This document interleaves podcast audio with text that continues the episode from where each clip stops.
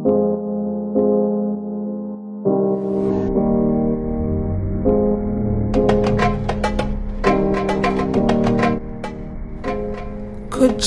बातों का मतलब कुछ मतलब की बातें, क्या मतलब?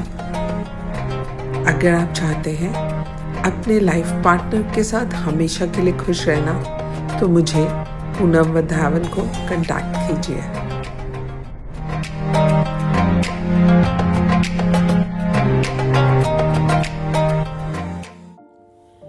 आज मैं फिर से एक पेरेंट्स की बहुत ही कॉमन कंप्लेंट के बारे में बात करना चाहती हूँ।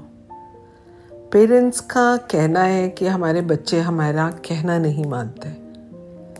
एक्चुअली देखा क्या है मदर या फादर ने बच्चों को कहा आ, कि अब बस करो अब बहुत टीवी देख लिया है उठकर पढ़ाई शुरू करो। और पेरेंट्स ने दो तीन बार ये बात रिपीट कर दी लेकिन बच्चा वैसे का वैसा बैठा ही रहता है और टीवी भी नहीं बंद करता और आराम से वैसे का वैसा टीवी देखता रहता है। अब क्या है फादर या मदर उठे और बच्चे को एक ज़ोर से तमाचा लगाया और टीवी बंद कर दिया और चलते चलते यह भी कह देते हैं यह बच्चा किसी की बात नहीं सुनता है। आ, यह एक बहुत ही नेगेटिव तरीका है बच्चों को कुछ भी समझाने का।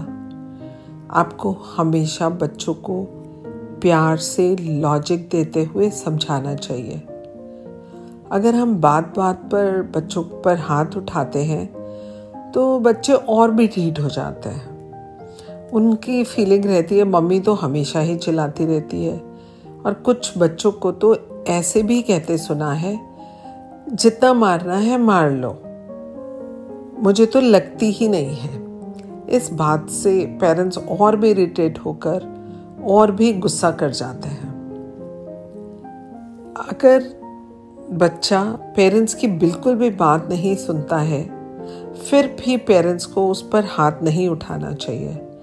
आप उसे कह सकते हैं फॉर एग्ज़ाम्पल अगर आपने यह टेन सम्स मैथ्स के सम्स ख़त्म नहीं किए तो आज आप अपना फेवरेट कार्टून वाला प्रोग्राम नहीं देख पाओगे। या अगर आपने इस टाइम से इस टाइम तक लाइक फोर टू फाइव से इवनिंग में अपना काम होमवर्क ख़त्म नहीं किया तो आज आप स्विमिंग नहीं जा पाएँगे। जो भी आपके बच्चे को पसंद है, जो भी उसके शौक की चीज़ है, आप उससे डिनाई कीजिए। इससे क्या होगा, बच्चा आपकी हर बात मानना शुरू करेगा, उसको अपना जिस चीज़ का उसका शौक है, वो वो करना चाहेगा।